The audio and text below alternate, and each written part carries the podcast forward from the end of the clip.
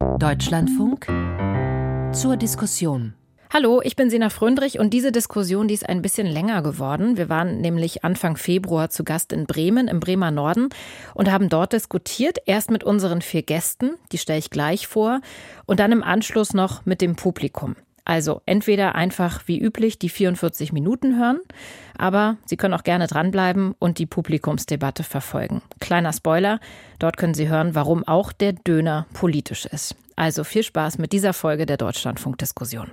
Schönen guten Abend und herzlich willkommen. Heute mal aus Bremen. Wir sind zu Gast zusammen mit der Zeitstiftung Bucerius in einer Grundschule in Bremen-Lüssum-Bockun in der Tammy-Oelfgen-Schule in der kleinen schönen Aula. Und wir wollen dieses Mal in dieser Sendung vor Publikum diskutieren. Schön, dass Sie alle gekommen sind. Schönen guten Abend. Ich freue mich, dass Sie da sind. Und wir sind nicht ohne Grund hier. Wir sind hier, weil im Bremer Norden besonders viele Menschen nicht zur Wahl gehen, wenn eine Wahl ansteht. In Lüssum-Bockhorn, da lag zur Bürgerschaftswahl, zur letzten, die Beteiligung bei 43 Prozent. Warum ist das so? Diese Frage interessiert mich gerade in diesem Jahr, in dem ja Kommunalwahlen, Europawahlen und drei Landtagswahlen in Deutschland anstehen. Warum gehen Menschen nicht wählen? Welche Antworten lassen sich darauf finden? Das diskutieren wir. Kein Bock auf Demokratie haben wir die Sendung genannt. Mit Fragezeichen natürlich nicht Wählende im Wahljahr. Ich bin Sina Fröndrich und ich stelle Ihnen meine Gäste vor. Brems Bürgermeister Andreas Bovenschulte von der SPD ist bei uns. Die, die Schriftstellerin Nora Bossong, gebürtige Bremerin, ist zu Gast. Ömer Kaya ist Quartiermanager hier in Bremen Nord, ähm, sowas wie ein Anwalt des Quartiers, haben Sie gesagt? Kann man so sagen, ja. Ja, herzlich willkommen. Und Servet Terkes ist bei uns, Sprecher der Elternschaft hier an der Tammy Oelfgen ja, Grundschule.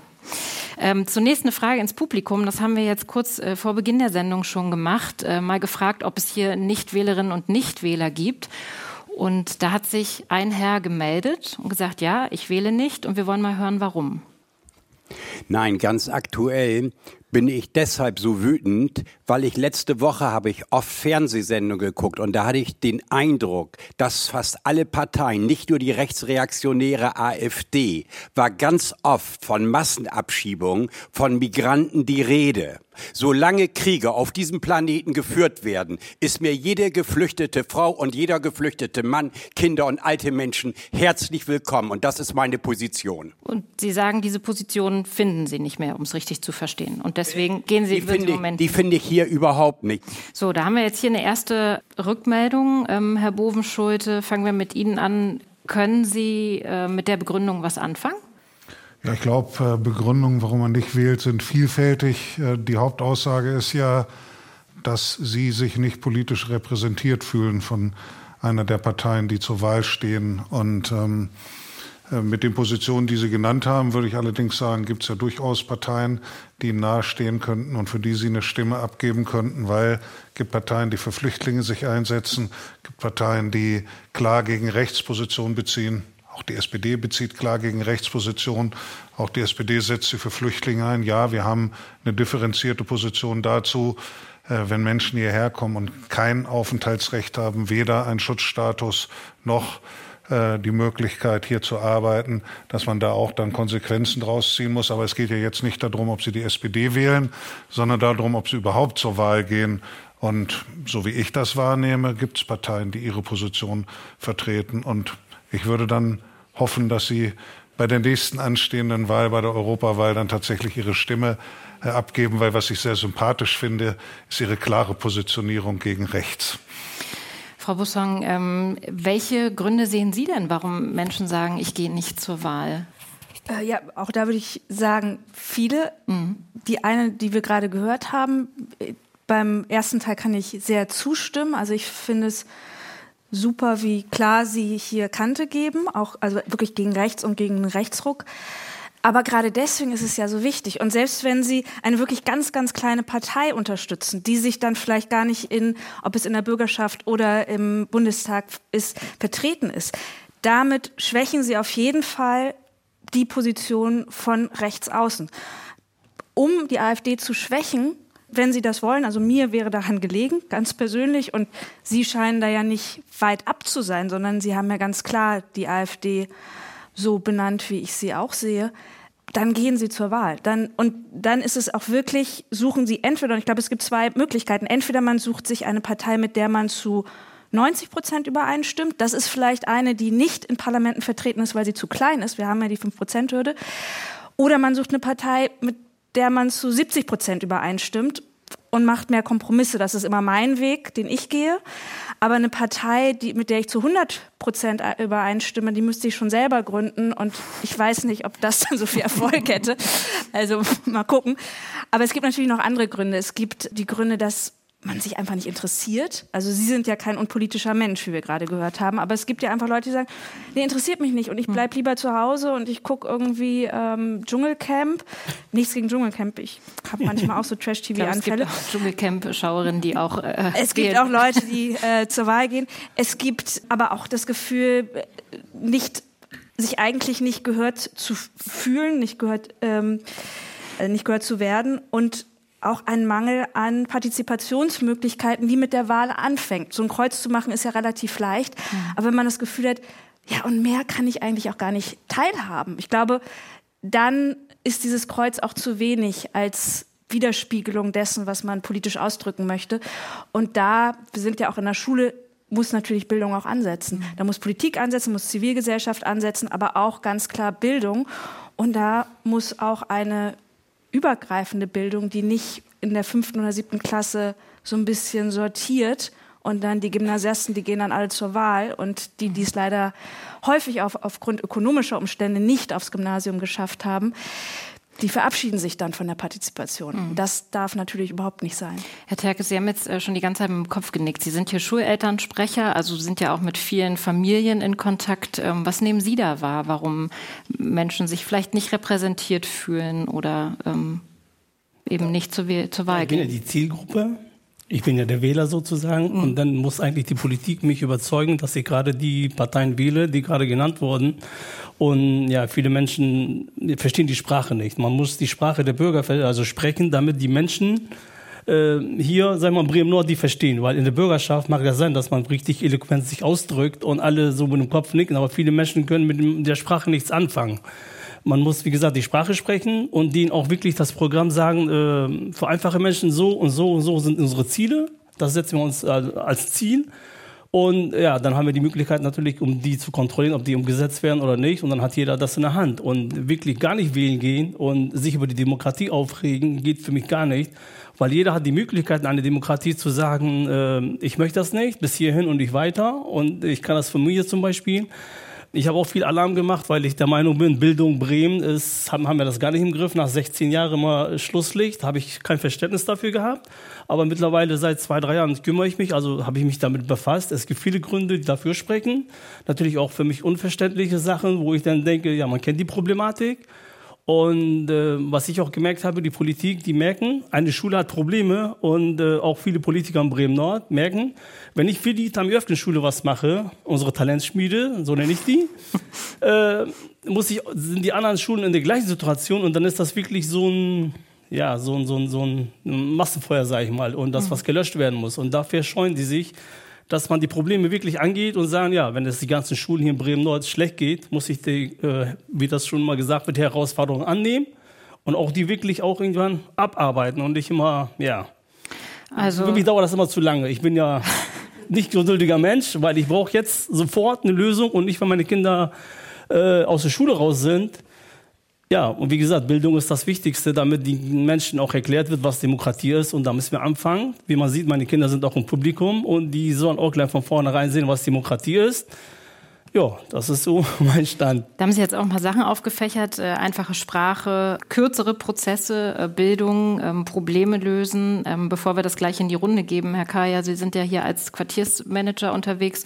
Wollen Sie da noch was ergänzen sozusagen? Was sind so die Gründe, warum Menschen sich für Politik nicht interessieren, nicht erreicht werden? Ich glaube, da wurden jetzt auch schon einige, einige Punkte genannt. Mhm. Ich würde gerne noch mal auf, das, ähm, äh, auf den ersten Kommentar eingehen. Ich glaube, dass ähm, da ein Teil Wahrheit drin ist tatsächlich tatsächlich, und zwar, dass viele Parteien sich das Wording ähm, der AfD ähm, zugunsten gemacht haben. Ich glaube schon, dass die, ähm, dass die Ampelregierung auch ähm, gute ähm, Programm oder Programmpunkte umgesetzt hat, jedoch die Außendarstellung, ähm, der interne Kampf viel lauter ist als das, was wirklich, als, als das Positive. Also dass man keine Lust mehr hat, das alles keine, zu verfolgen, weil genau, man das Gefühl hat, da das, sind eigentlich... Das, das Gefühl, dass mhm. dort die äh, Eigeninteressen äh, im Vordergrund stehen der jeweiligen Parteien, scheint ein bisschen größer zu sein als ähm, die Allgemein, als das Wohl der Allgemeinheit ähm, tatsächlich. Ähm, was nicht so sein muss. Es ist nur die Außendarstellung, die ich jetzt gerade anspreche. Weiter ist das, was Herr Tersch sagt, die, das einfache Wort mal zu ergreifen. Das ist das vielleicht, was die ähm, rechtspopulistischen Parteien benutzen. Ob das der Wahrheit entspricht, ob da Teilwahrheit drin ist, sei dahingestellt.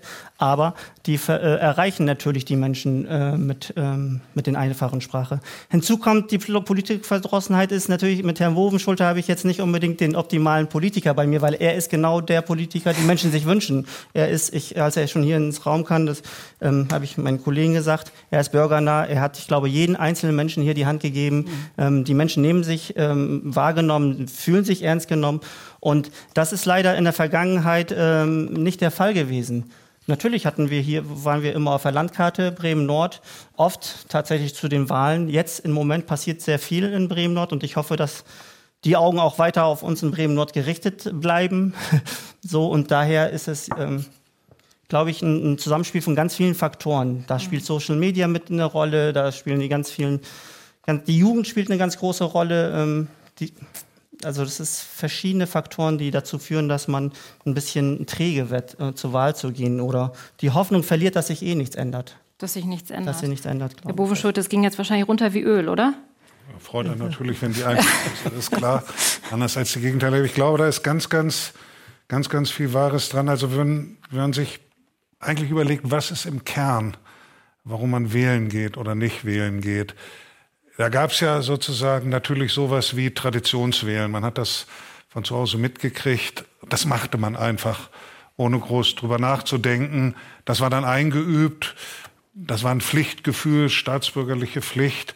Und das ist sicherlich für viele äh, auch eine Motivation. Aber wenn man jetzt noch ein bisschen tiefer schürft und guckt, dann ist letztlich, glaube ich, der tiefste Kern, hat man das Gefühl, dass man durch seine Stimmabgabe irgendetwas Bedeutsames für sein Leben ändern kann, hat man das Gefühl, überhaupt wahrgenommen zu werden äh, als jemand mit Hoffnungen, Interessen, Wünschen und sonstigen Sachen oder hat man das Gefühl nicht? Was meinen Sie? Und ja, das ist Alle bei vielen, Jahre? Naja, das ist das ist bei vielen Menschen nicht der Fall, weil, muss man ganz ehrlich sagen, weil die sagen, ich bin in einer Situation, ich muss krabbeln, dass ich überhaupt bis zum Monatsletzten äh, durchkomme. Ich habe mit meinem Leben ganz viel zu tun ich kann mich nicht sozusagen den ganzen Tag um Politik kümmern. Und ich habe auch nicht das Gefühl, dass das, was ich dann höre, was mit meinem Leben und meinen Interessenlagen zu tun hat. Das Problem ist, dass das ganz schwer zu ändern ist. Warum? Ja, einfache, klare Sprache gehört dazu. Aber wenn man ehrlich ist, und das sage ich in jeder Bürgerversammlung, und ich mache ganz viele Bürgerversammlungen, da sage ich immer einen Spruch, aber liebe Leute, für jede schwierige Frage gibt es eine Lösung, die klar, einfach und falsch ist. Weil die Probleme sind kompliziert und nicht einfach. Und man muss mit einer klaren, einfachen Sprache sprechen, aber man muss trotzdem nicht die Illusion erwecken, dass die Probleme einfach sind und einfach zu lösen sind, sondern häufig ist es schwierig. Und da die Geduld zu haben, wenn ich in einer Situation bin, wo ich sage, ich bin mit vielem unzufrieden und dann kommt ein Politiker und erklärt mir, dass es auch noch komplex ist hm. und nicht schnell zu lösen. Dann macht er das vielleicht noch in einer akademisierten Sprache. Ja. Dann sagen die, also ganz ehrlich, damit kann ich nichts anfangen. Und ich will es jetzt nicht in die Länge ziehen, aber vielleicht darf ich ein, hm. ein Beispiel bringen, was es vielleicht immer auf den Punkt bringt. Wir hatten Anfang der 70er Jahre, da war Gröpeling, ein Quartier, was jetzt eine ähnliche Sozialstruktur in mancher Hinsicht wie Blumenthal hat, wovon Jollis und Bockhorn, wo wir hier sind, ein Teil ist, hatte Gröpeling bei Bürgerschaftswahlen fast 90 Prozent Wahlbeteiligung. Die Leute hatten nicht viel Geld. Das waren Arbeiter, die da waren. Da war das Klo häufig auf dem Flur. Und die haben 90 Prozent Wahlbeteiligung gehabt. Und in, diesem, in dieser Zeit gab es in Oberneuland, Borgfeld, unsere bürgerlichsten Stadtteile, 85 Prozent Wahlbeteiligung. Niedriger als in Gröpeling. Und warum? Die Leute hatten im Vergleich in Gröbeling deutlich schlechtere materielle Situation, deutlich härteres Leben. Aber die hatten eins. Die hatten ein ganz klares Gefühl, dass sie nicht sozial schwach sind, sondern was zu sagen haben im Land. Weil die waren gewerkschaftlich organisiert. Die fühlten sich durch ihre Partei, damals die SPD, vertreten. Und die hatten das Gefühl, ich will jetzt nicht sagen, die herrschende Klasse zu sein, aber diejenigen zu sein, die die Politik ganz wesentlich mitbestimmt haben im Land. Und Ergebnis 90 Prozent Wahlbeteiligung. Jetzt haben wir in Gröpeling ungefähr so viel Wahlbeteiligung, wie Sie es äh, zitiert haben. Und ich habe daraus für mich beschlossen, das Allerwichtigste ist, Menschen das Gefühl zu geben durch die Ansprache, dass sie durch politisches Engagement für ihr Leben was ändern können und trotzdem keine Illusionen zu erwecken, sondern zu sagen, es bleibt natürlich ein schwieriger hm. Prozess und es geht nicht mit Fingerschnipsen, dass sich was ändert, weil sonst erzeugt man da Illusionen und sonst erzeugt man Enttäuschung.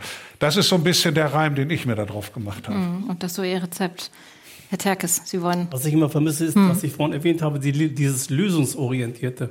Ich sehe meine Freunde gerade da, die sind gekommen, und zwar Petra und Kai als ihr Sohn eingeschult wurde, ich weiß gar nicht, wann das war, der ist mittlerweile 24, hat Petra zu mir gesagt, Servet, du machst da weiter mit der Bildungspolitik, wo wir aufgehört haben. Und der Daniel, der wird jetzt 27, 25? 26 wird Daniel. Und die Problematik sind seitdem immer noch die gleichen. Petra hat sich auch die Zähne da, äh, dran gebissen, wirklich, dass sich das ändert. Und das ist so viel Zeit vergangen und es hat sich immer noch nichts geändert. Ich habe teilweise echt Angst, Weserkurier aufzuschlagen, marode Brücken. Da denke ich, was ist jetzt los? Ne? Dann werden Krankenhäuser geschlossen. Ich gebe meinen Sohn ins Krankenhaus und dann wird mir gesagt, äh, ja, wir können ihn jetzt nicht behandeln, weil wir zu wenig Ärzte haben und weil wir Sparmaßnahmen haben.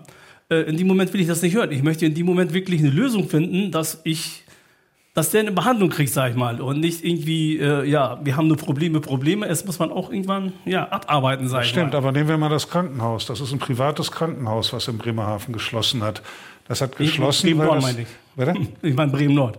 In Bremen-Nord ja nicht geschlossen. Bremen-Nord ist äh, das Krankenhaus, erfreut sich guter Gesundheit, um das zu sagen, und, und steht gut da. Aber wir haben jetzt in Bremerhaven, dass ein privates Krankenhaus geschlossen wird. Das ist aber ja nichts, wo man sagen kann, da hat die Landes- oder Kommunalpolitik sofort einen Zugriff darauf, sondern denen sind die Kosten weggelaufen und haben nicht die Einnahmen gehabt. Und trotzdem sind die Leute, da gebe ich ja recht, aber die sagen, verstehen wie, das ja nicht. Wie kann das in einem reichen Land sein, das ein Krankenhaus hm. dicht macht, genau. wo wir doch sowieso über Ärztemangel und, und Platzmangel reden, das stimmt.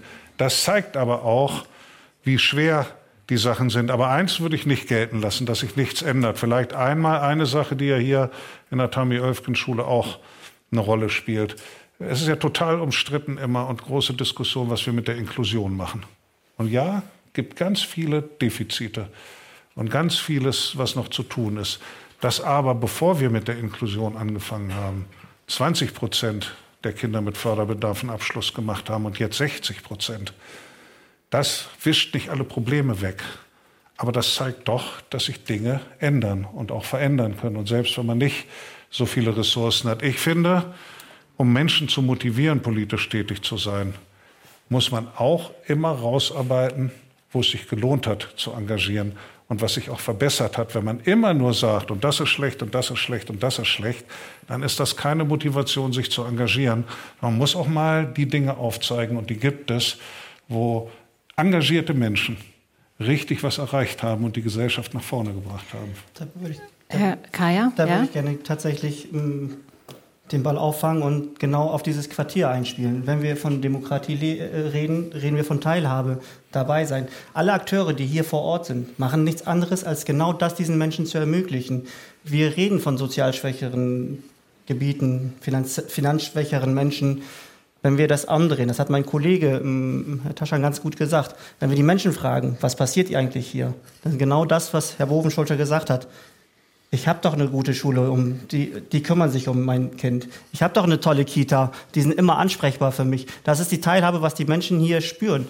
Mein Wunsch wäre, dass wir vielleicht ähm, gerade aufgrund des Fachkräftemangels, den wir haben, bundesweit haben, ähm, da bin ich bei Ihnen, dass wir da vielleicht ein bisschen an den Schrauben, Gesetzesschrauben ein bisschen drehen und wenden, dass wir da vielleicht qualifizierte Menschen schneller in Beruf be bekommen. Hm. Und davon haben wir sehr viele tatsächlich, auch in diesen Quartieren. Das ist das, was wir uns hier im Quartier wünschen würden, dass da ähm, wir ein bisschen schneller in die Arbeit reinkommen. Aber ansonsten ist das, was. Weil das die Menschen dann heißt. auch mehr in, in, die politische Verantwortung. Abs absolut. Die Menschen, die Menschen ähm, seit 2020 ähm, seit der Übernahme der Gewoba von der Lüssumer Heide sehen die Menschen das, was für die gemacht wird. Also als, Sagen Sie noch einen Satz dazu? Ich kann das als Beispiel mhm. ähm, nehmen tatsächlich. 2022 die äh, Nebenkosten, Betriebskostenabrechnung waren durchweg ähm, Nachzahlungen von unseren Bewohnern. Durch die Übernahme, durch, durch ähm, Renovierungen, durch Umbauten ist es so, dass wir durchweg Guthaben oft bei den Menschen haben. Und die Menschen sehen das, die sind stolz über solche Geschichten. Ich glaube, die Hörerinnen und Hörer müssen auch wissen, Lüssomer Heide so, und was wir gemacht haben. Genau. Lüssomer Heide war von der Vonovia verwaltete so. Großwohnanlage mit, ganz vorsichtig ausgedrückt, suboptimalen Wohnverhältnissen. Und die ist dann vom kommunalen Wohnungsunternehmen der Gewober übernommen, übernommen worden. Mhm. Und da setzte dann die segensreiche Entwicklung. Ich, ich, das ist die, die Erfolgsgeschichte. Ja, aber das, das, ist, das, ist, das ist die Teilhabe der Menschen. Mhm. Die Menschen stehen auf und fragen sich, habe ich einen Kita-Platz, damit ich am Leben teilnehmen kann? Kann ich meinen Sprachkurs machen? Also wir reden in unserem kleinen Kosmos und das ist das, was, was wir oder was die Akteure hier tag und täglich mhm. machen, das Umsetzen. Von, von der Kita bis zum Streetworker, der abends immer noch hier mit den Jugendlichen ist und äh, Perspektiven aufzeigt. Dann zoomen wir jetzt mal raus aus dem kleinen äh, Kosmos, äh, Nora Bossong. Ähm, jetzt haben wir verschiedene Rezepte gehört sozusagen ne? ähm, und es gab hier positive Beispiele auch aus, aus Bremen-Nord. Ist das was, wo Sie sagen, das könnte man eigentlich an anderen Orten auch sehen, so kann es gehen? Das könnte eine Antwort sein auf Demokratie? Parteienverdrossenheit? Ja, ich glaube, zwei Aspekte sind auf jeden Fall sehr wichtig. Äh, zum einen wirklich, dass man Politik nicht immer nur sozusagen auf einem oberen Level sich anguckt, sondern genau die Teilhabe in der Kommune, vor Ort, in meiner Nachbarschaft oder wo auch immer. Also äh, jedenfalls, die, dass Demokratie nicht nur bedeutet, ich wähle den Bundeskanzler oder die Bundeskanzlerin, sondern viel an ganz vielen anderen Orten ansetzt und dass das Wahlkreuz auch wirklich nur ein Teil dieses ganzen, eigentlich finde ich, großartigen Konstruktes ist. Wenn man aber nur noch das eine sieht, ja, dann wird es ein bisschen, bisschen dünn. Und das andere ist tatsächlich, also würde ich auch zustimmen, dass man eben auch mal auf die Erfolge aufmerksam machen soll, weil die Leute, wenn man nur noch schwarz sieht, dann ist es auch schwer, sich zu motivieren, ohne jetzt drängende Probleme klein zu reden. Das sollte man natürlich auch nicht machen. Was ich mir, glaube ich, von äh, dann doch von Spitzenpolitikern vielleicht mehr wünschen würde, wäre ein ehrlicher Umgang mit gemachten Fehlern. Äh, ob das jetzt beispielsweise die Russlandpolitik unter anderem der SPD ist äh, oder, oder andere nicht gerade positiv ausgegangene politische Entscheidungen. Und ich meine, ich glaube letztlich, dass Bürgerinnen und Bürger auch Verständnis haben für Fehler, weil wir machen alle Fehler. Also guck mal in die Runde, vielleicht Sie, ja? gibt es Menschen, die noch nie einen gemacht haben. Ich auf jeden Fall. Ich schätze, jeder von Ihnen wüsste auch ein oder zwei, die er in seinem Leben gemacht hat. Und wenn man aber mit einer gewissen Ehrlichkeit da dran geht, dann gibt es auch sowas wie ein, ja, okay, ich verstehe es, ihr seid auch Menschen, ihr seid nicht irgendwelche Politikautomaten, die morgens aufstehen, Entscheidungen fällen und dann das abhaken, sondern ihr seid Menschen, ihr macht Fehler und manchmal wisst ihr auch nicht, welcher, welcher Weg der, der richtige ist und entscheidet euch falsch. Ich glaube, das ist, äh, das ist relativ wichtig. Ein anderer Aspekt, den ich noch reinbringen würde, ist natürlich die sozialen Medien, die zum einen etwas bei uns auslösen, dadurch, dass wir mit sehr wenig Aufwand sehr schnell Rückmeldung bekommen. Wenn ich ein Foto poste, auf dem ich mit Herrn Bovenschulte zu sehen bin, dann kriege ich sehr viel schneller und sehr viel mehr Rückmeldung, als wenn ich zur Berliner Bundestagswahl gehe. Berlin dürfen wir ein bisschen häufiger wählen, weil das alles so schlecht ausgezählt wurde. Äh, und meinen Wahlzettel da einwerfe. Und das ist natürlich etwas, was auch in gewisser Weise in Anführungszeichen verwöhnt mhm. äh, und ein bisschen so narzisstisch verzieht. Wenn's also würden Sie sagen, das Wählen, der Akt des Wählens wird nicht. Ich würde natürlich wegen Frau Busson die Sachen, auch die Aufmerksamkeit kriegen, nicht umgekehrt. um das mal klarzustellen. Dass, äh Aber Sie sagen, so der Akt des Wählens ist dann nichts, womit man irgendwie viele Herzchen provoziert, oder? Das, ja, darum geht es ja beim Wählen letztlich auch nicht. Also wenn es nur um Natürlich, Herzchen klar. ginge, dann äh, wären wir alle Influencer und äh, keiner würde sich mehr um Politik kümmern. Nein, es geht einfach darum, dass man ähm, äh, dieses Gefühl, Sie, Sie haben von Gröpeling gesprochen in den 70er Jahren, dieses Gefühl, ich habe vielleicht, also meine Großeltern waren ganz klassische SPD-Wähler, einfache Leute und haben gesagt, so wir als einfache Leute, wir wählen SPD, weil das ist unsere Partei. War mit einem gewissen Stolz verbunden, aber auch mit diesem Gefühl, eine gewisse Wirkmacht zu haben. Das, was ich bei Leuten meiner Generation oder noch jüngeren häufig raushöre, ist so, naja, was soll dieses Kreuz? Und das, ich glaube, dass das zumindest eine, eine gewisse Wechselwirkung hat mit dieser sofortigen Reaktion, die man auf sozialen Medien bekommt. Mhm.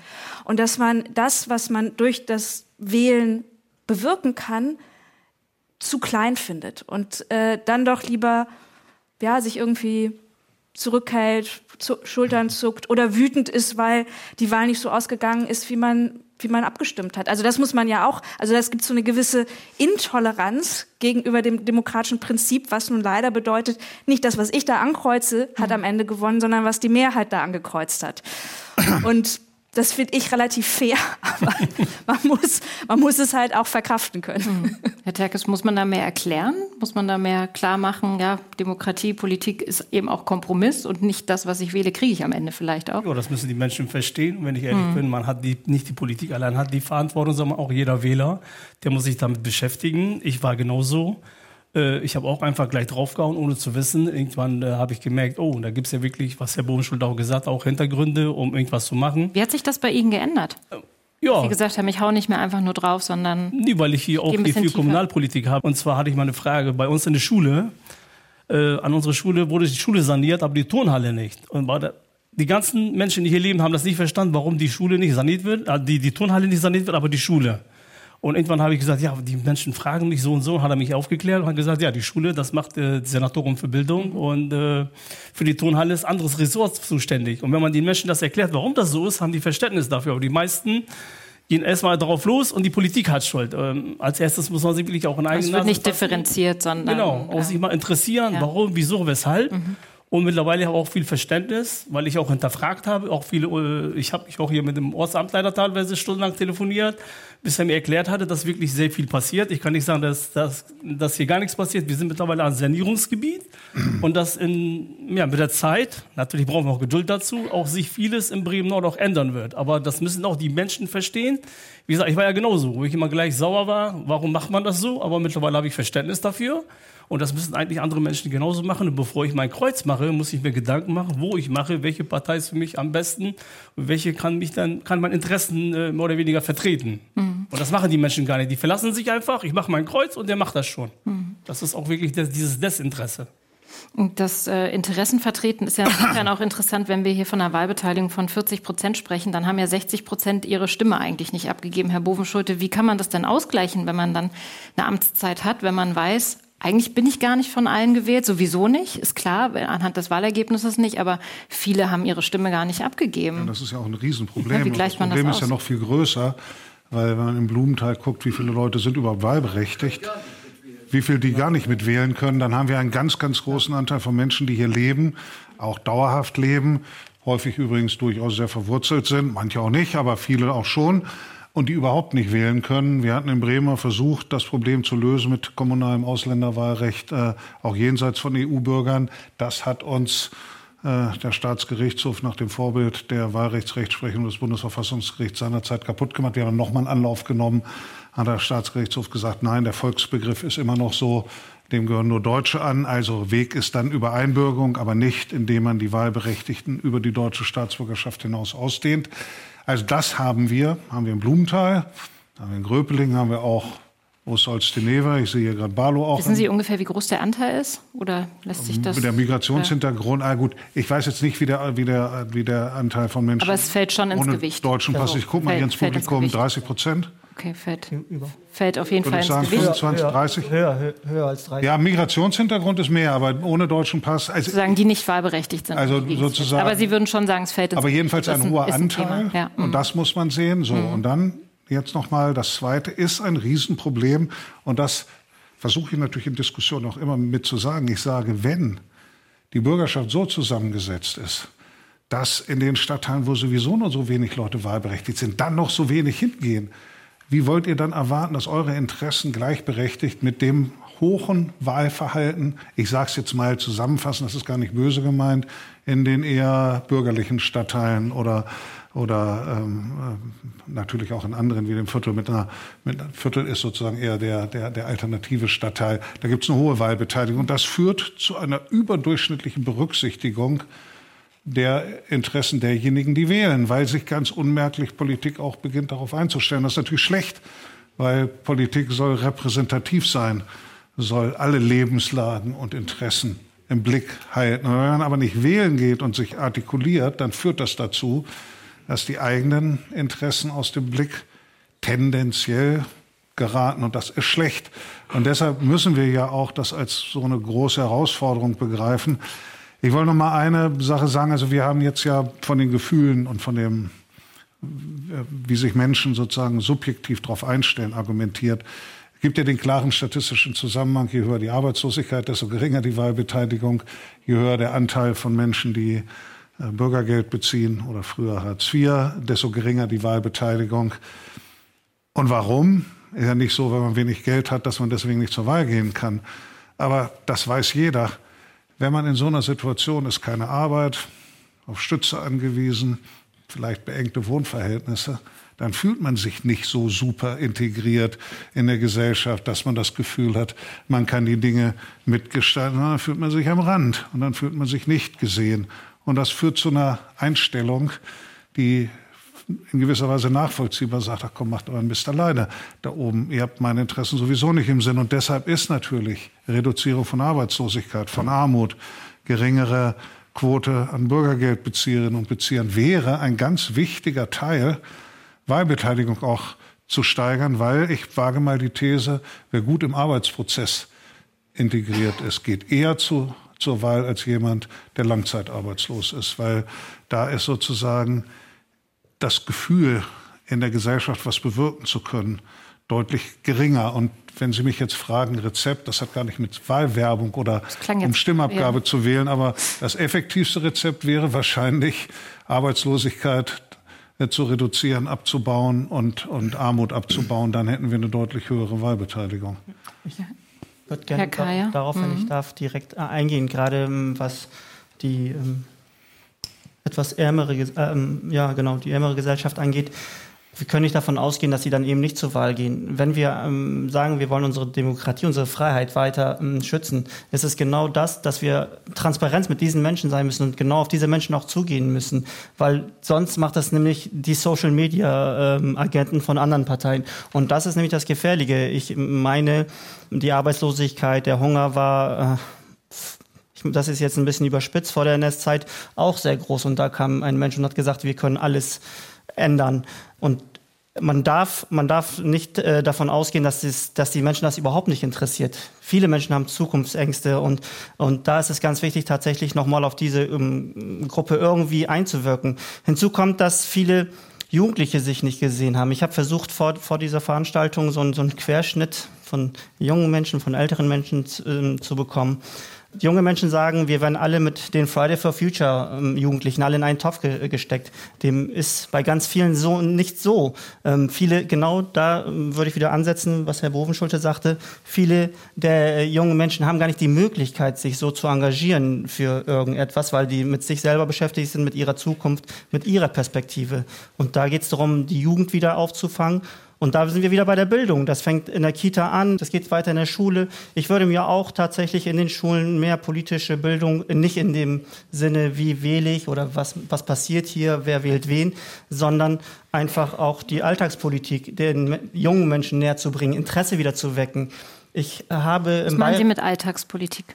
Ja, gesellschaftspolitische Themen, die jetzt gerade uns interessieren. Jetzt, jetzt ist es zurzeit so, dass uns der Rechtsruck und auch die jungen Menschen interessiert. Deswegen sind sie auf der Straße. Das ist ja auch was toll ist, weil was Hoffnung macht, was, was vielleicht auch viele Wähler dazu ähm, animiert zu sagen, ey, eine Stimme könnte wirklich nach rechts außen gehen.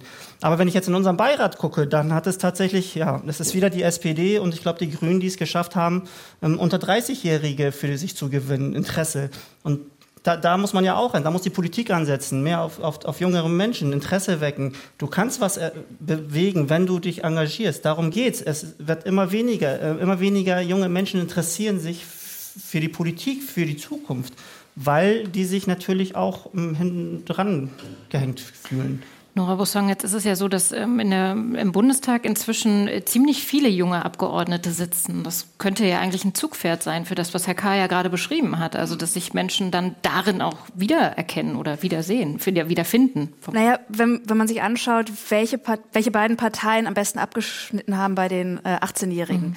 dann waren das die Grünen, das würde ungefähr die Fridays for Future ungefähr abdecken, also außer die, die noch ein bisschen weiter links wählen, äh, und die FDP. Und die FDP hat, also die SPD hat dann eher mit der Respektrente geworben, was jetzt einen 18-Jährigen vielleicht nicht unmittelbar anspricht.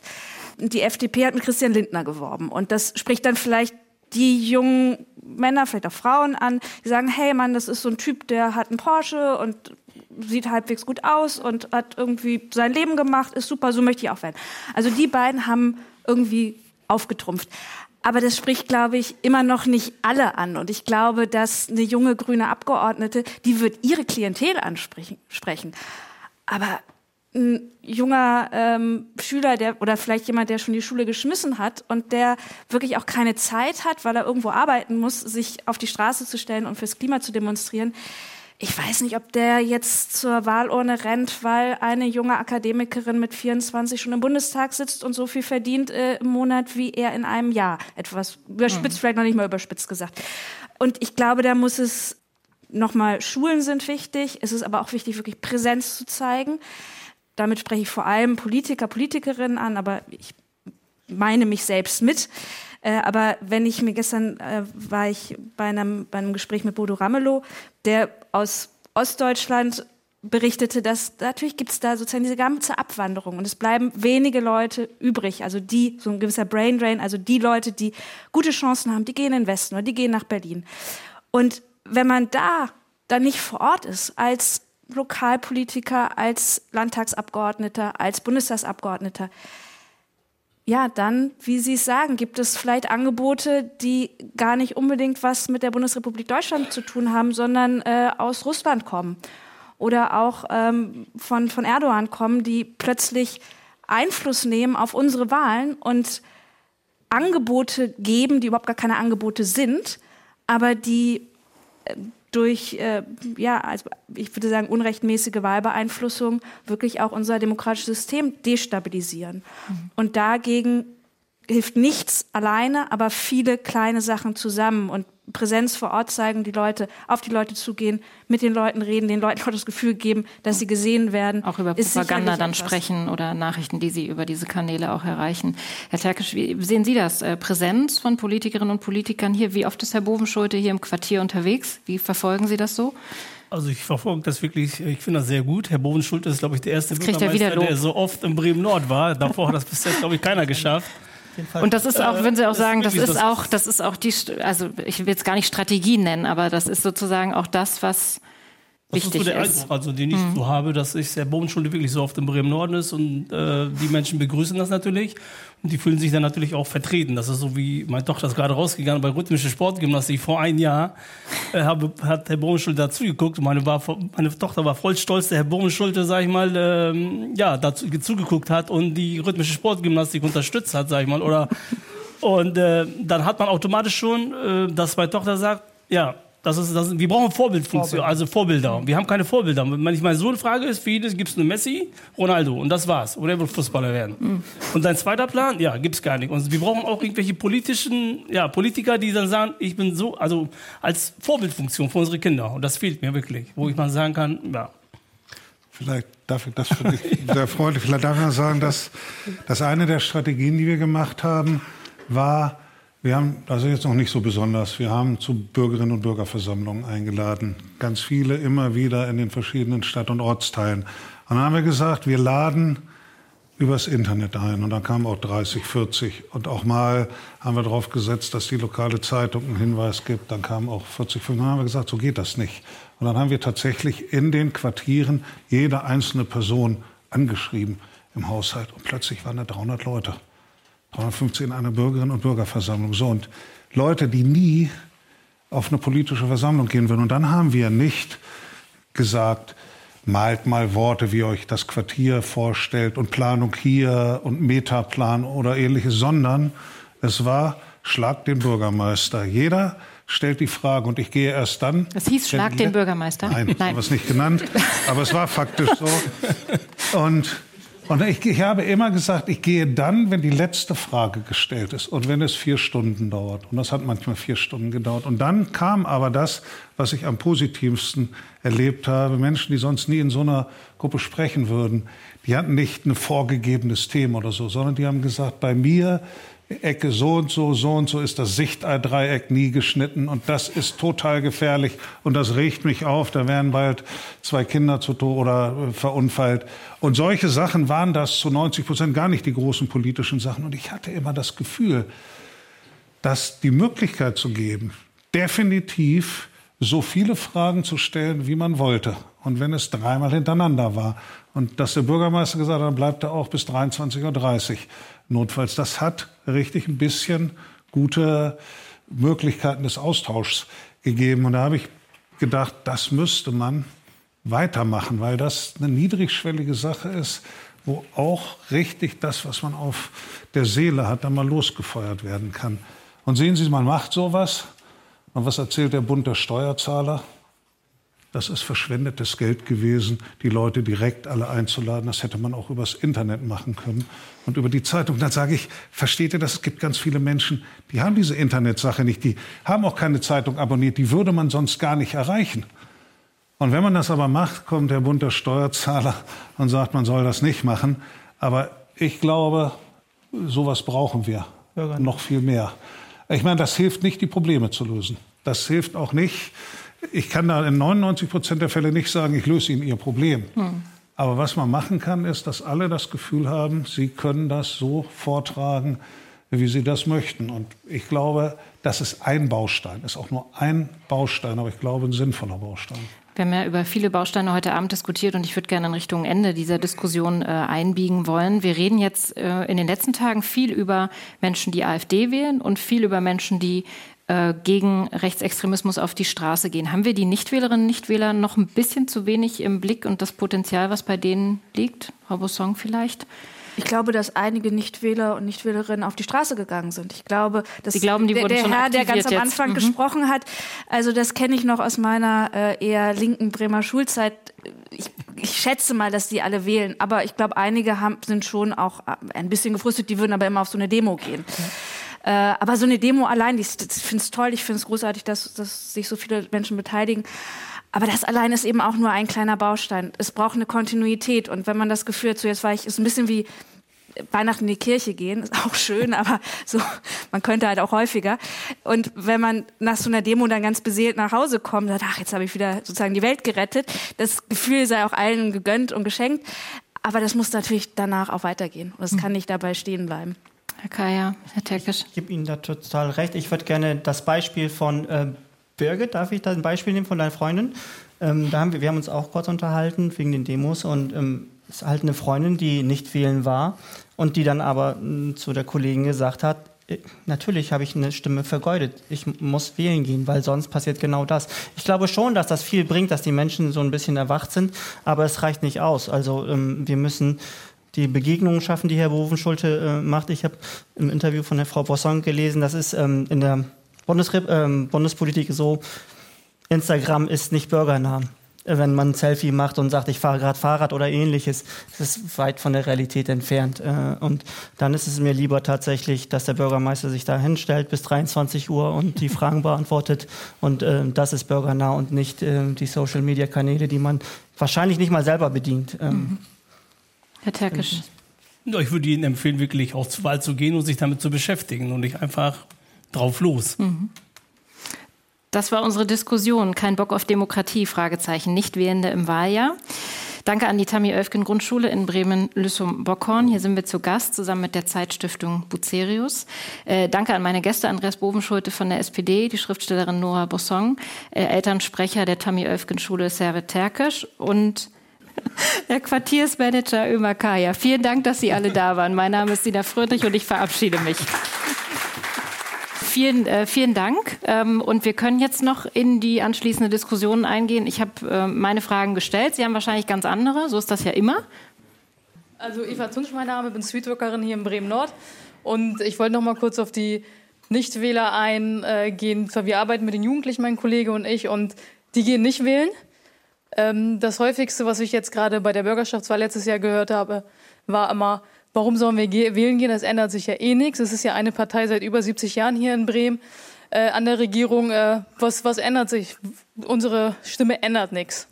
So, und da ist jetzt die Frage, wie können wir die Jugend erreichen, dass die wirklich denken, dass ihre Stimme was bewirkt, weil ich finde, ähm, die Fragen beantworten finde ich super, Herr Bovenschulte, natürlich, aber das Gefühl, alleine, dass meine Frage beantwortet wird, würde mir nicht reichen. Ich möchte, möchte was sehen, dass äh, Lösungen auch da sind, gerade für die Jugend. Und wenn ich mir das so in Bremen anschaue, ähm, gerade jetzt auch Jugendeinrichtungen müssen schließen, Personal wird gekündigt und die Jugendlichen fühlen sich einfach nicht wahrgenommen, nicht ernst genommen.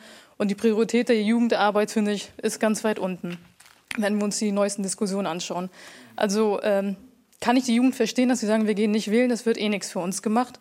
Auf der anderen Seite äh, bin ich bei Ihnen, wenn Sie sagen, ähm, mecker nicht, wenn du nicht wählen gehst, so, weil nur wer wählt, darf meckern. Also ich finde, wir sollten auch mehr unten anfangen äh, bei den Jugendlichen äh, und nicht erst ähm, im ich nehme Alter. Das, ich nehme Danke. das nicht so wahr, weil das, was ich an Rückmeldung kriege und ich bin natürlich viel an Schulen, ich lade viel Klassen ins Rathaus ein. Man hat die Nacht der Jugend, wo die Kids da sind, die sagen, hier wird echt was gemacht, weil, nehmen wir mal das Beispiel Freikarte, nirgendwo anders gibt es so ein Instrument wie die Freikarte, nur für 0 bis 18-Jährige, wo sie tatsächlich die Möglichkeit haben, Dinge zu machen. Das ist eine Karte, wo 60 Euro drauf sind, womit man mal ins Jumphaus gehen kann und ins Kino und ähnliche Sachen. Und es gibt ganz viele Kids, nicht Mittelschichtskids, aber andere, die haben keine Möglichkeit, die haben das noch nie erlebt und die sind vielleicht einmal ins Kino gegangen. Aber zu sagen, das, was man machen kann, wenn man aus besser gestellten Verhältnissen kommt, ich gehe eine Woche ins Kino und wisst ihr was? Weil es mir so gut gefallen hat, gehe ich nächste Woche nochmal und übernächste nochmal. Einmal im Leben das so zu machen, das wird zum Beispiel dadurch ermöglicht. Deshalb würde ich immer sagen, mit der Freikarte haben wir eine ganz, ganz wichtige Sache gemacht für Kinder und Jugendliche. Andererseits, und das muss ich sagen, gibt es ganz interessante Vorstellungen und sehr nachvollziehbare von Interessen. Also ich habe, kann ich jetzt wirklich sagen, weil ich viele, viele Schulklassen rumführe, was mir die Jugendlichen, was ist die Frage, die Forderung, die mir die Jugendlichen am allermeisten aus Blumenthal, aus Teneva, aus Hemelingen, aus Huchting, was ist die Forderung am allermeisten? Bürgermeister, kannst du endlich machen, dass die Dönerpreise wieder sinken. Ist wirklich so. Und jetzt muss man, das hört sich nur auf den allerersten Blick, das hört sich nur auf den Hören allerersten auch, Blick lächerlich ja? an, weil die Tatsache, dass man sich für drei Euro oder 3,50 Euro einen Döner holen konnte und jetzt kostet er 6,50 Euro oder, oder 6 Euro, das ist ein massiver Eingriff in die, in die Lebenswelt von Jugendlichen, die gesagt haben, Döner steht ja nur für, kann auch eine Pizza sein oder was anderes, steht dafür, dass man sich was leisten kann, mal, weil das auch zur Freizeitbeschäftigung dazu, das kann man gut verstehen, wir alle gehen gerne essen. Und diese Sache kam in so einer Häufung, dass ich gedacht habe, Donnerwetter, ist das wirklich Jetzt hatte ich gar nicht mehr so auf die Dönerpreise geachtet. Und das stimmt.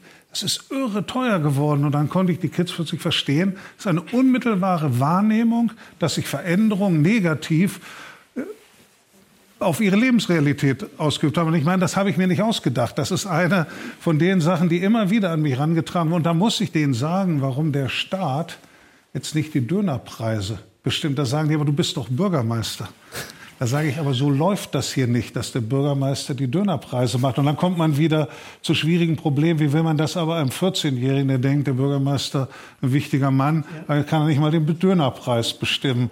So, jetzt, aber es, es, ist viel, viel tiefer gehender, als es sich jetzt anhört. Also es hört sich lustig an, aber es hat eine große Bedeutung für die hm. Kids. Herr Teckisch? Ich kenne das auf die andere Seite natürlich als Bremen-Norder. Und zwar kommen auch viele Familien auf mich zu und sagen, ja, Herr Bohmenschulte hat 17 Millionen Euro ausgegeben für die Bremer Freikarte. Für Bremen-Nord ist das eine große Hürde, bis nach Bremen zu fahren. Hier gibt es nicht, was angeboten wird. Und da wäre die Frage, wieso hat man nicht das Geld genommen, anstatt dass man für 60 Euro Spaß hat und hier einfach in Bremen-Nord eine Tonhalle gebaut hat, dass die Kinder auch langfristig was davon haben. Das sind so die Fragen, die auf mich manchmal zukommen und da stehe ich da, habe ich auch keine Ahnung. Weil ich glaube, also erstens hätte man mit dem Geld äh, das nicht mal hingekriegt, was das kostet. Ja, aber, ich, aber ich, ich, glaube nicht, dass man das gegeneinander stellen darf. Ich, für mich ist es, klar, ist es ganz, ganz entscheidend. Wir haben ganz viele Kinder, die die Frage der Wahlmöglichkeit in ihrem Leben materiell, die das einfach nicht haben. Und wenn ich in den Kindergärten und in den Schulen unterwegs bin, sagen mir die Erzieherinnen und Erzieher und Lehrerinnen und Lehrer, sie empfinden das als eine Wohltat, dass die Kinder sich Sachen leisten können. Und deshalb bin ich ganz dagegen, das gegeneinander zu stellen. Ich glaube, dass über die Freikarte richtig Teilhabe verwirklicht wird. Das ist die Frage, wie lange man sich das leisten kann, das gebe ich auch zu. Wenn das Geld weniger wird, muss man die Prioritäten setzen. Aber ich war ein großer Unterstützer und Anhänger davon. Und vielleicht sage ich noch mal ein Beispiel, weil das immer umstritten war. Wir haben in Bremen, das ist den Freimarkt, das ist unser großes Volksfest. Das ist richtig teuer geworden. Wenn man wenig Geld hat, kann man am Freimarkt, dem urbremischen Freimarkt, eigentlich nicht teilhaben. Und es ist für mich eine große Freude gewesen, in den Schlangen am Autoscooter und mal am Karussell so viele Kinder zu sehen, von denen ich wusste, die hätten nicht eine Fahrt machen können, wenn sie die Freikarte nicht gehabt hätten. Für mich ist das auch ein Stück Freiheit, sage ich ganz ehrlich.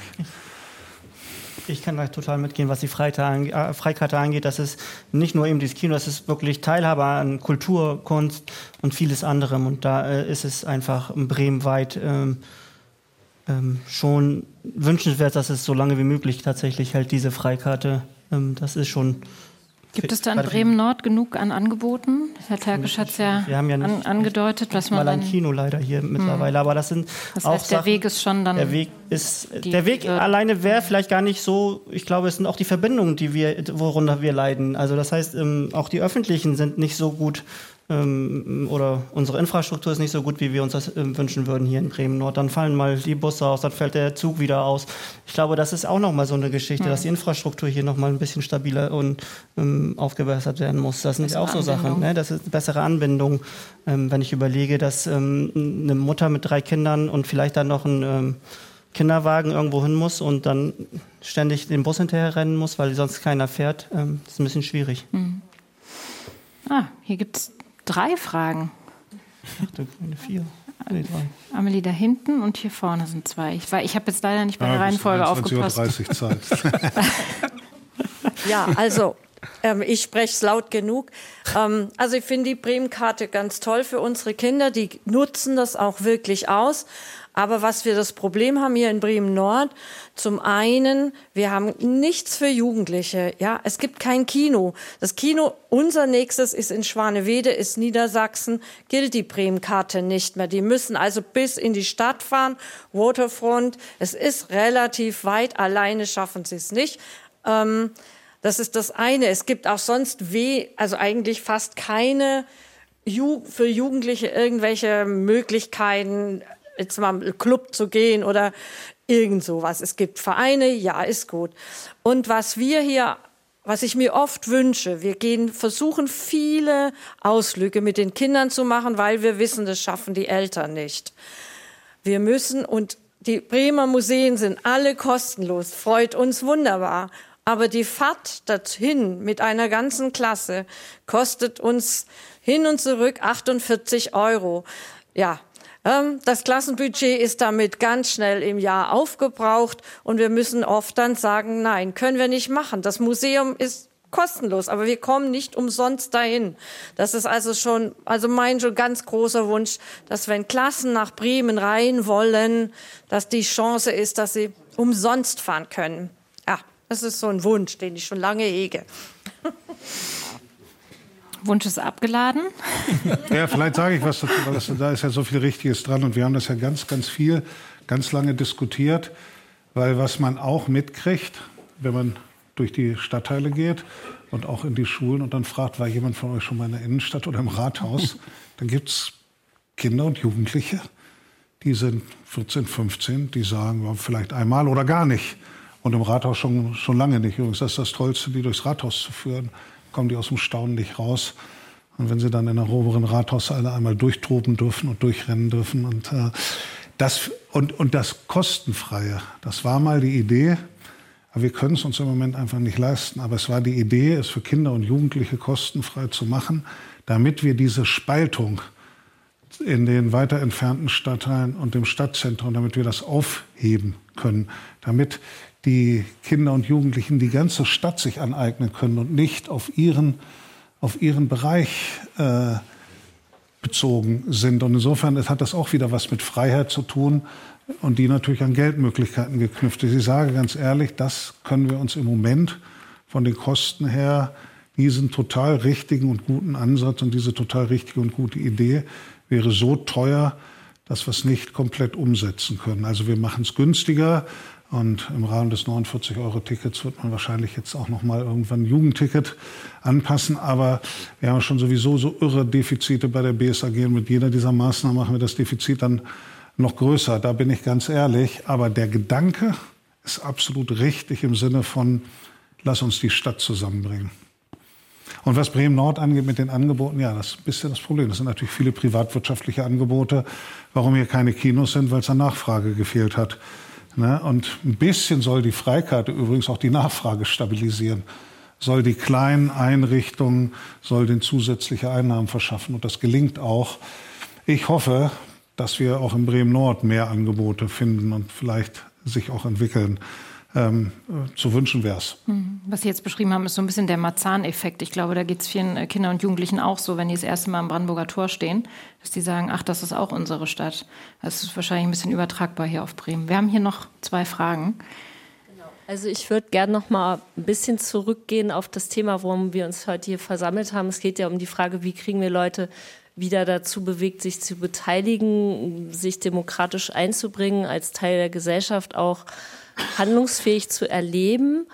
Und ich finde, da muss man eigentlich wieder zurück auf die Quartiere und die Nachbarschaften vor Ort und was da passiert und die Teilhabe. Und dann bin ich auch wieder bei der bei dem Kommentar eben zu der Jugendhilfe oder überhaupt zu diesen ganzen Bereichen, weil das passiert hier vor Ort, bevor sich Kinder und Jugendliche oder Familien oder wer auch immer auf den Weg macht irgendwo hin, muss er sich vor Ort ja auch irgendwie als Teil der Gesellschaft erleben. Und das sind eben die Orte in der Nachbarschaft, im Stadtteil, wo ich vielleicht in den Jugendclub gehe oder einem Streetworker begegne oder einer netten Beraterin, die mir erstmal erklärt, wie das hier funktioniert oder wo ich meinen Jobcenter-Antrag irgendwie bearbeitet kriege oder eine Frage beantwortet bekomme, wo kriege ich ein Pflegegeld, weil ich auf einmal im Alter nicht mehr so kann wie vorher.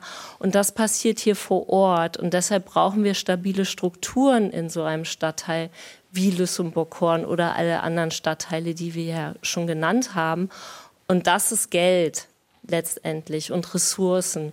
Und das eben auch auf dem Schirm zu haben und auch politisch weiter so zu verhandeln, dass wir diese Strukturen stützen und auch ja auch Strukturen ausbauen und nicht runterfahren oder weil jetzt alle sparen müssen, muss da auch gespart werden. Das fände ich total wichtig, auf dem Schirm zu behalten und auch dann wiederum das natürlich auch für sich zu nutzen, wenn man eine Politik macht, die das im Blick hat die Strukturen stützt und aufbaut und dafür sorgt, dann kann man damit natürlich ja auch wieder auf Leute zugehen und sagen, Mensch, wir machen doch hier in euren Stadtteilen ganz viel. Also das, das, da gewinnt man ja auch, wenn man genau so eine Politik macht.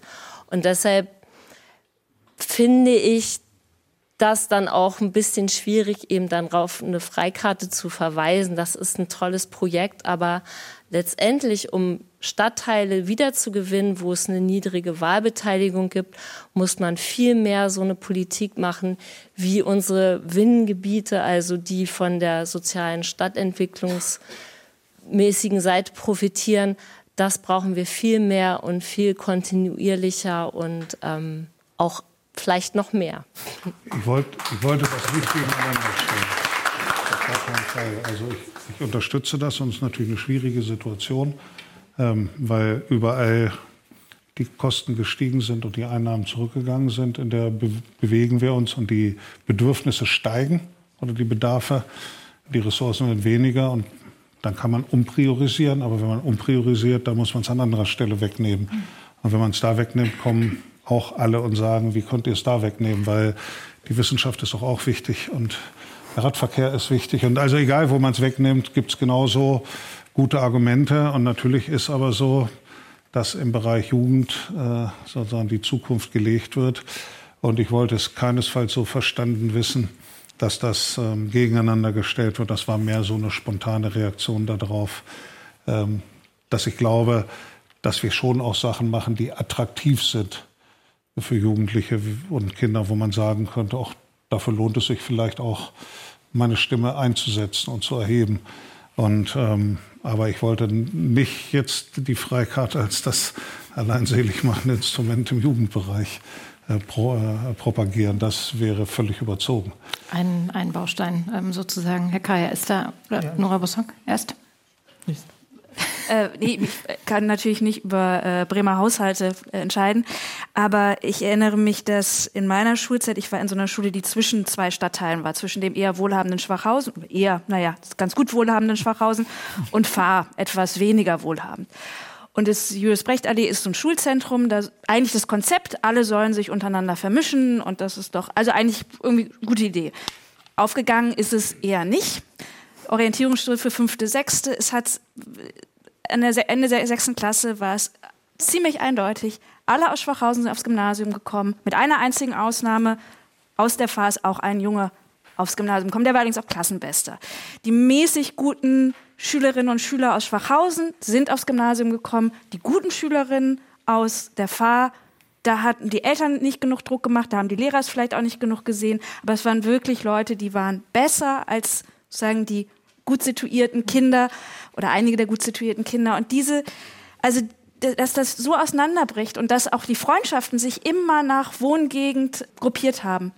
Das äh, fand ich, also es ist ein, ein Erlebnis, eine Erinnerung, die ich bis heute deprimierend finde mhm. und äh, wo ich wirklich sage, da ist das Schulkonzept nicht aufgegangen, da ist der Blick der Lehrer und Lehrerinnen nicht gut genug gewesen, also sozial sensibel gewesen. Und wie kann man eine eine, ein junges Mädchen, das wirklich gut ist mit, mit Zweiernoten, dann auf die Hauptschule gehen lassen. Weil da will, wollte sie hin, weil ihre beste Freundin auch auf die Hauptschule ging. Und ja, und dann sind dann so die Dreierkandidatinnen, die aber einen reichen Architektenvater haben, muss jetzt ein bisschen überspitzt sagen, die mhm. werden dann natürlich mit äh, Privatnachhilfe bis zum Abitur durchgehieft. Und das ist natürlich einem doch ungerecht. Mhm. Ist das heute auch noch ein Problem hier, was Sie hier beobachten? Ich, ich würde gar nicht, also ich höre ein bisschen Kritik an den Schulen raus. Ich glaube, das ist aber ein paar Jahre her. Ja, 25. Ich, ich, glaube, es hat weniger mit den Schulen zu tun, sondern teilweise auch mit den äh, privaten Umständen der Familie. Somit, wie schnell will ich denn sozusagen raus aus der ich sag's mal vorsichtig, der unteren Schicht oder nicht. Da sind, ähm, ich habe das auch erlebt zu meiner Zeit, dass viele gesagt haben, ich muss einfach eine Ausbildung machen, ich kann mir das nicht leisten. Darum geht's ja auch. Ja. Wie da wären wir wieder bei Herrn Wovenschulte, da müsste die Kasse wieder irgendwie aufgemacht werden. Wie, wie, wie will man das unterstützen? Einzelne Schüler, ähm, mit welcher ähm, ja, Intention? Ich glaube, das ist schon ein ganz großer Faktor, das ist ein wirtschaftlicher Faktor von den Familien, auch heute immer noch, dass viele auch einfach da raus wollen. So, ich, mhm. ich bin bei Ihnen, dass es das auch gibt. Es gibt es heutzutage immer noch, ähm, aktuell immer noch in einigen Schulen, wo man Einsatzschüler ähm, empfiehlt, eher eine Ausbildung zu machen und doch lieber kein Abitur. Das sind aber Einzelfälle, würde ich jetzt, ähm, und ich hoffe, das bleiben Einzelfälle tatsächlich in Schulen. Aber ähm, ich ähm, habe es jetzt so auch in den Schulen, die ich sozusagen kenne, nicht so erlebt. Oh, ich glaube, man, das ist eher eine wirtschaftliche Situation. Hat man aber bundesweit klassenspezifisches Schulempfehlungsverhalten, das, also solange man keine flächendeckenden Tests hatte, war das nur so eine These in den 50er und 60er Jahren und 70er, die so rumgeisterte in linken Kreisen. Aber mit den flächendeckenden PISA-Tests kann man das jetzt wunderbar nachweisen. Also ist ganz klar so, wenn man, wenn, die, wenn das Elternhaus einen sogenannten niedrigen sozialen Status hat, dann kann man so gut wie sein, wie man will. Dann hat man eine viel, viel kleinere Chance, aufs Gymnasium empfohlen zu werden, als wenn man nicht so leistungsstark ist in den Tests, aber das Elternhaus besser situiert ist. Das ist aber nicht nur in Bremen so, das ist bundesweit so. Und das, was im Prinzip jeder weiß, dass das kein objektiver Prozess ist, ähm, das ist durch die verschiedenen Tests, die ja gleichzeitig immer den sozialen Status der Schülerinnen und Schüler miterheben, kann man jetzt 100 Prozent nachweisen, dass das ein bundesweit harter Zusammenhang ist, klassenspezifisches äh, Schulwahlverhalten oder Empfehlungsverhalten. Das ist so. Da reproduziert sich unsere Klassengesellschaft äh, reproduziert sich in wunderbarer Schönheit, ironisch gesprochen, nicht, dass es jemand jetzt also hm. in aller Härte reproduziert sie sich da. Das ist leider so. Und das haben wir übrigens in Bremen äh, nicht verbessert, sondern manchmal ist es hier noch besonders hart. Ähm, das ist eine Sache, die einem sehr zu denken geben muss, weil das ja umgekehrt dazu führt, dass wir ganz viele Talente und Ressourcen liegen lassen. Das ist ja, Herr Terkisch, das wollten Sie sagen? Genau. Und zwar habe ich ja, ich habe ja den, sagen wir mal, den Überblick hier und ich kenne die Eltern hier und ich kenne auch ihre Probleme. Und wie gesagt, wenn viele Kinder sagen, auch Talente haben, die Eltern sind ja nicht mal in der Lage, die Talente zu fördern und dann verlassen sich, weil sie das viel aus ihrer Heimat gar nicht können.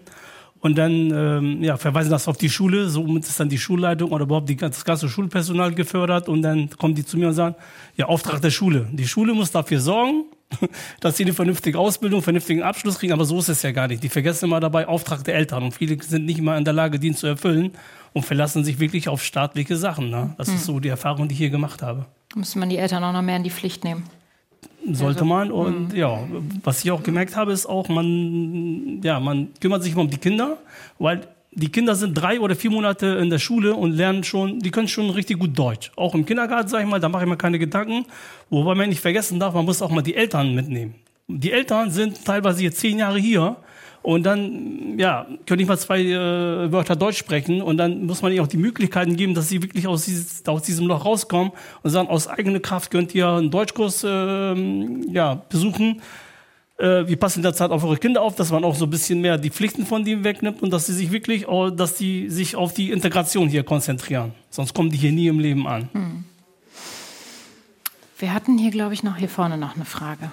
Markus Pfeif hier aus dem Stadtteil, politisch auch aktiv. Ähm, zur Freikarte wollte ich noch mal ganz kurz sagen, ähm, an Andreas, wir sind in der gleichen Partei.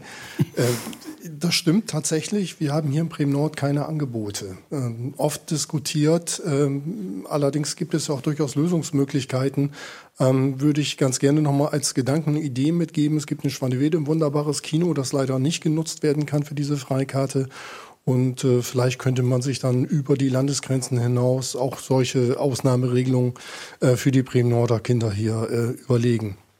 Ansonsten möchte ich gerne beitragen, dass äh, meiner Meinung nach ein Grund für äh, Politikverdrossenheit auch mangelnde Moderation und Erklärung von Politik ist. Das können wir, das können wir äh, sehen, äh, wenn wir in die Bundespolitik äh, schauen. Ich glaube, die Ampelpolitik wird, die ist viel besser, als man glaubt, aber sie wird sehr schlecht moderiert. Ähm, diese schlechte Moderation steht auch in, in, in, in einer langen Tradition. Auch eine äh, Bundeskanzlerin, die wir hier viele Jahre hatten, war nicht stark in der Moderation von Politik. Aber äh, für mich ist das auch viel zu kurz gegriffen. Äh, wir haben einen Andreas Bufenschulte hier in Bremen, der macht das ganz toll. Es gibt sicherlich auch noch ein paar andere, die können das ganz gut.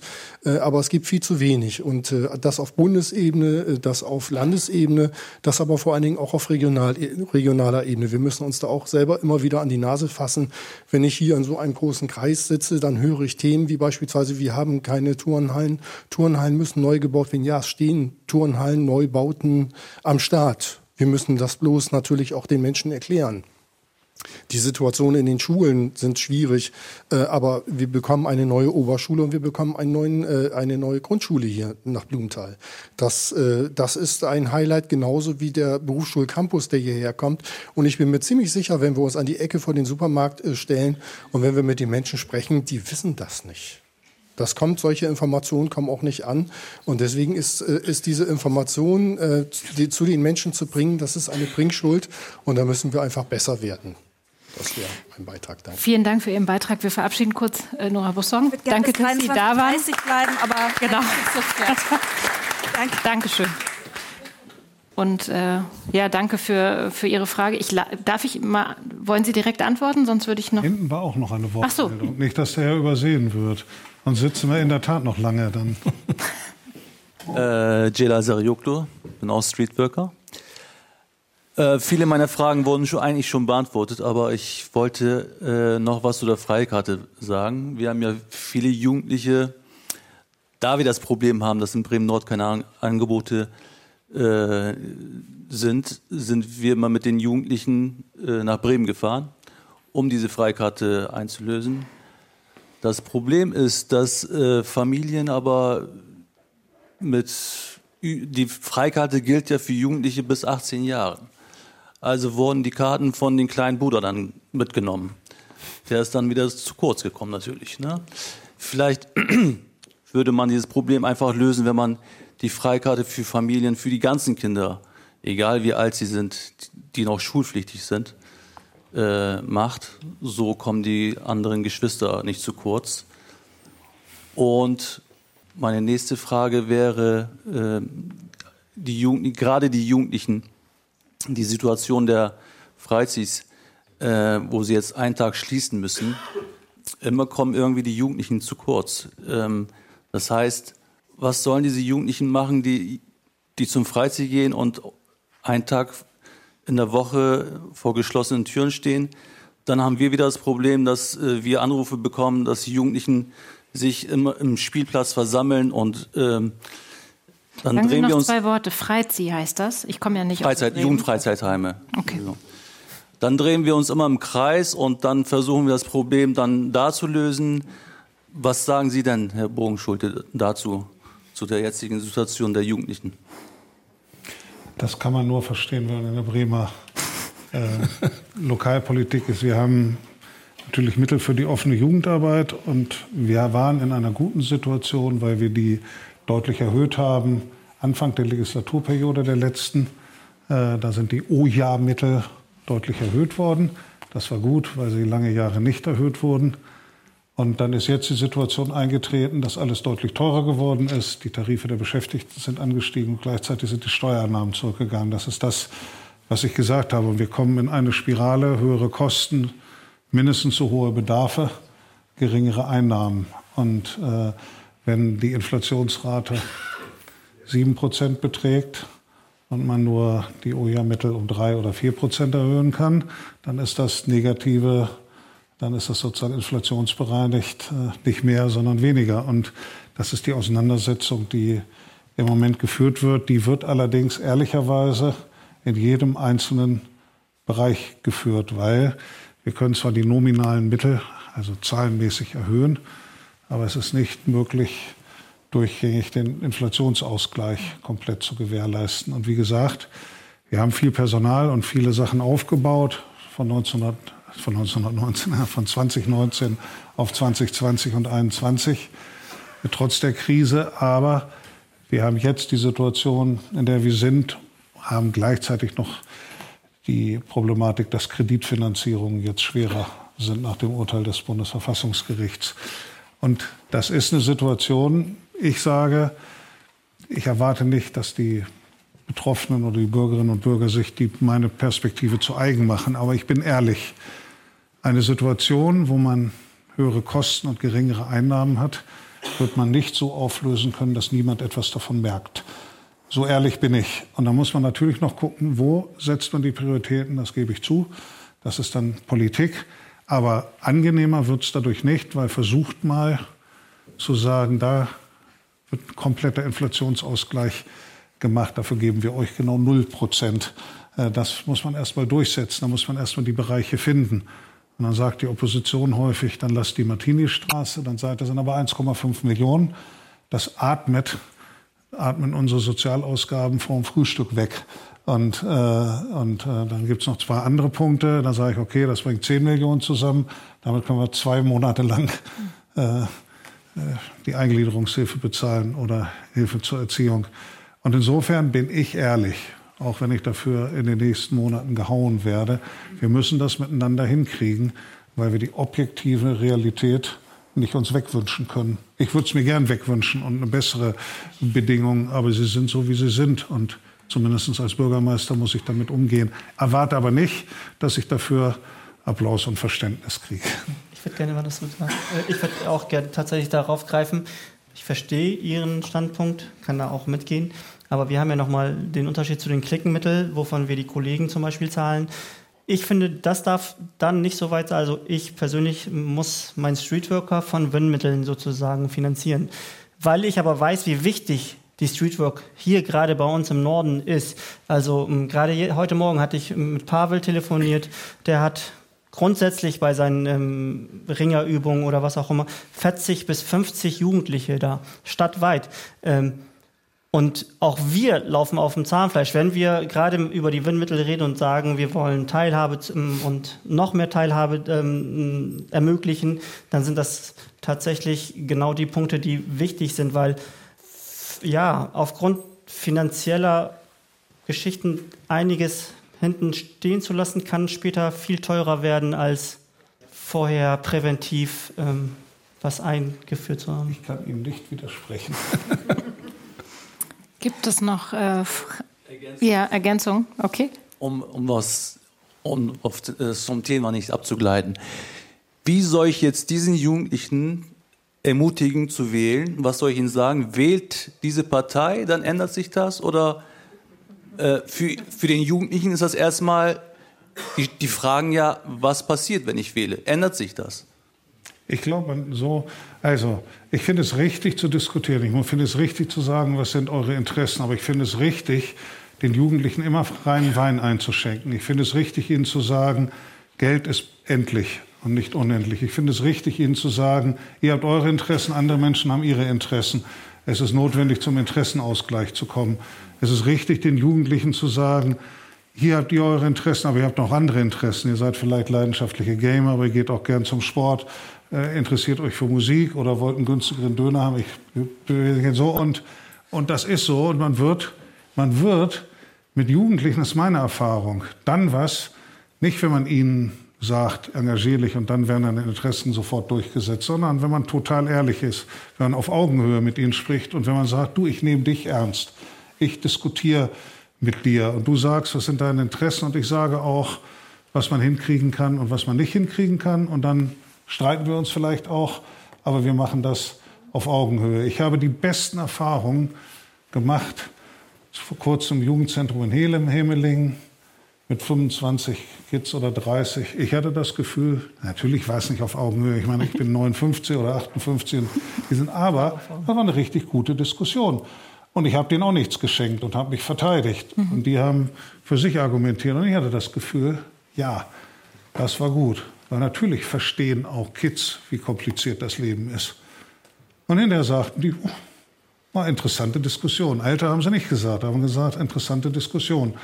Und das fand ich gut. Und ich habe ihnen nichts vorgemacht, dass es einfach ist. Und das hätten die mir auch gar nicht geglaubt, weil das gar nicht ihre Lebensrealität ist. Die sprechen immer noch davon. Ich komme aus dem Quartier, also ich komme aus daher und die Jugendlichen sprechen immer noch von dem Besuch und der Diskussion, dass sie sich wahrgenommen gefühlt haben. Das ist genau das ist ja und das dazu würde ich das würde ich gerne tatsächlich nutzen, sie zu uns ins Quartier einzuladen, einen Rundgang uns, um einen Rundgang zu machen, um, um, um ihnen unsere Projekte tatsächlich einfach zu zeigen, was hier also was die Menschen, was die Akteure hier vor Ort machen. Es ist ja nicht nur die eine Geschichte. Wir haben noch das Mehrgenerationenhaus, das bei uns das Haus der Zukunft sozusagen das als Quartiershaus ähm, äh, fungiert. Da wird ganz viel für ähm, die ältere Generation gemacht. Zugesagt, ich komme so zeitnah wie möglich. Wunderbar. Organisation. Herr Terkisch, wollen Sie auch noch eine Einladung aussprechen Nein. oder warum melden Sie sich an der Schule? Ich finde das gut, dass die Kinder sich mehr oder die, dass die Jugendlichen sich äh, wirklich politisch auch beteiligen. Das ist ja Demokratie, dass jeder seinen Standpunkt äh, mhm. vertritt und dann wird das besprochen, sag ich mal. Das ist ja das, was wir eigentlich wollen. Demokratie, nicht jeder sagt, oh, lass sie mal machen, sondern dass sie wirklich ihre Meinung vertreten. Und ja, wenn ich noch einen Wunsch hätte, würde ich mal schnell, schnell dass da eine Tonhalle entsteht. Okay, dann haben wir das auch noch. Dann würde ich sagen, machen wir hier einen Schlusspunkt, wenn Sie auch alle einverstanden sind. Vielen Dank für Ihre Zeit, dass Sie gekommen sind. Danke für die Fragen. Danke für Ihre Zeit. Und äh, ja, guten Heimweg und wir freuen uns, dass wir hier zu Besuch waren. Hat Spaß gemacht. Dankeschön. Herzlichen Dank für die gute Moderation.